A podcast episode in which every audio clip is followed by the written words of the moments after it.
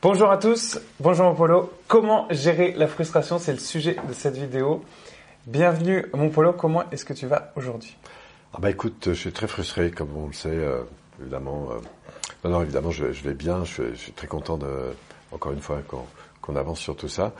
Et j'ai hâte de voir la suite, en fait. Top. De tes questions, parce que du coup, je les connais pas forcément toujours. Alors oui, ça c'est clair, ça, on peut le dire, tu n'es pas au courant des questions que je vais poser. On essaie d'être le plus spontané possible. Alors j'avais envie de te parler de frustration. D'accord. Je pense qu'on connaît tous ce sentiment de frustration, et moi personnellement je l'ai énormément ressenti et je le ressens de temps en temps, et je pense que si vous regardez cette vidéo, c'est que potentiellement vous pouvez aussi ressentir des moments de frustration dans votre vie, et j'avais vraiment envie de parler de ça d'une manière générale. Tu vois, on voit beaucoup de gens qui ont des vies parfaites, même moi d'ailleurs, si on regarde mon Instagram, on peut voir, hein, on peut croire que j'ai un peu une vie parfaite, etc. Alors c'est loin d'être le cas, mais souvent en fait on montre aux gens que les bonnes choses, et donc ça peut créer de la frustration. Donc je parle des gens qu'on voit briller, que ça soit sur les réseaux ou pas d'ailleurs. Et s'il y a des personnes là qui nous regardent et qui se disent, voilà, qui ressentent cette frustration de « moi, ma vie n'est pas géniale, elle n'est pas ouf, qu'est-ce que je peux faire en fait ? Je suis frustré, qu'est-ce que je peux faire ?» Et quel conseil toi tu donnerais à ces personnes-là ? Alors, je pense que il y a quelque chose de bon dans la frustration. Alors, c'est pas mauvais d'être frustré. En fait. Non, c'est pas mauvais du tout. Au contraire, c'est que ça m'alerte sur des trucs qui, voilà, je m'interroge sur ce que je pourrais probablement améliorer, puisque pour moi, l'opposé de la frustration, c'est la satisfaction. Donc, ça veut dire qu'il y a des choses qui sont pas satisfaites. Et la question, c'est quoi? Qu'est-ce qui n'est pas satisfait aujourd'hui? Alors, là où j'attire aussi, évidemment, l'attention de ceux qui nous écoutent, c'est dans ce que tu soulignes très justement, c'est sur quelle référence je m'appuie pour dire que je ne suis pas satisfait.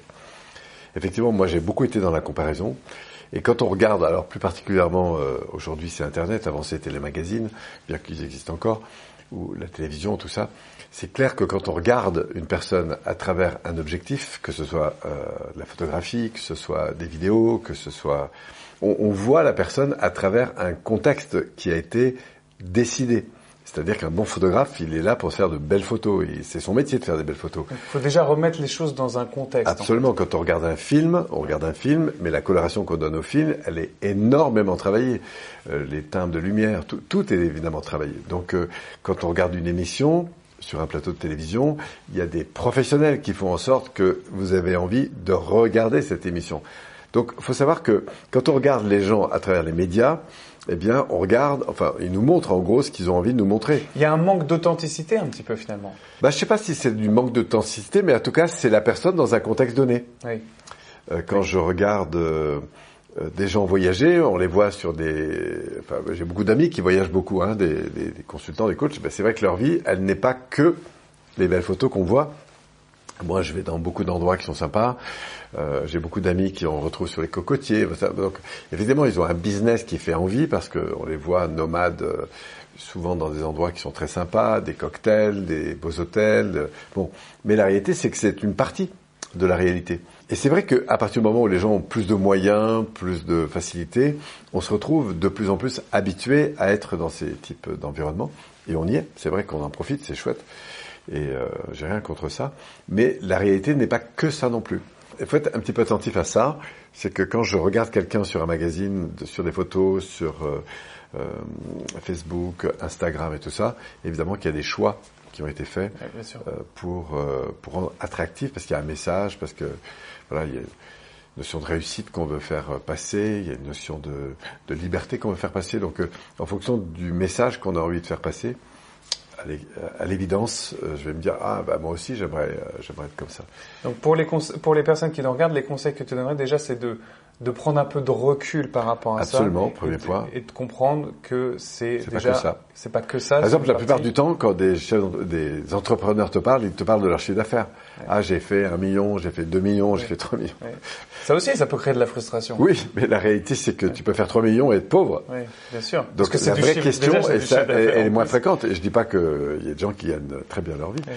Mais encore une fois, faut jamais confondre un chiffre d'affaires avec une rémunération, parce que sinon, ça n'a rien à voir. Chiffre d'affaires, bénéfices, et puis aussi, est-ce que tu es heureux? Parce que tu peux. Voilà, ça c'est l'autre question que j'allais arriver là-dessus. C'est, ok, est-ce qu'on est vraiment si heureux que ça, en fait? Là aussi, c'est pas juste un chiffre d'affaires ou une situation qui définit une personne, en fait, aussi.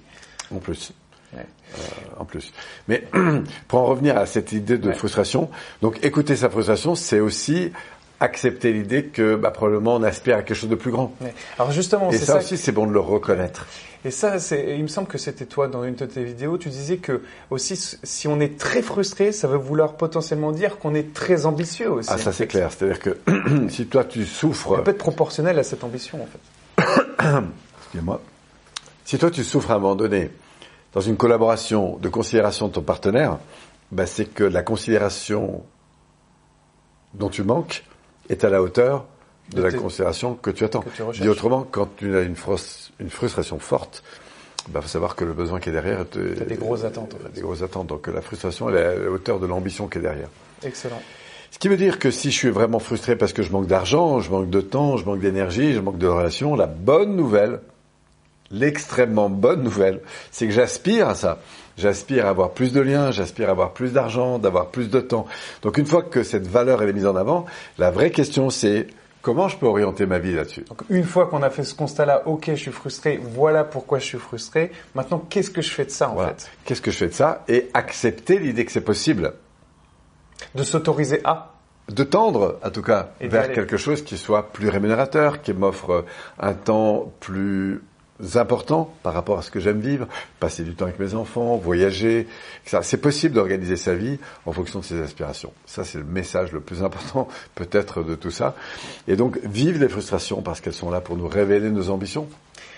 Tu dis c'est possible de pouvoir justement finalement réaliser ses rêves et si tu as des frustrations, c'est que tu as des grandes aspirations. Et oui, c'est possible d'aller vers ces aspirations. Absolument. Si tu avais, pour conclure sur cette vidéo, justement un conseil pour aller vers ces aspirations.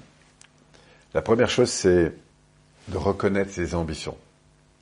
Quand on a des frustrations, c'est reconnaître l'ambition qu'il y a. Waouh, ça j'aimerais vraiment. Et le dire, l'exprimer, se réveiller le matin. Déjà wow. le dire. Mais bien sûr, l'affirmer, se reconnaître, c'est une façon de s'honorer aussi. J'honore cette partie de moi qui aspire à grandir, qui aspire à aller vers plus de ceci, plus de cela, plus d'amour, plus de liens, plus de love, plus je sais pas quoi. Mais de reconnaître ce dont vous avez besoin. Pas de rester sur la frustration, de reconnaître. Ça, c'est la première étape.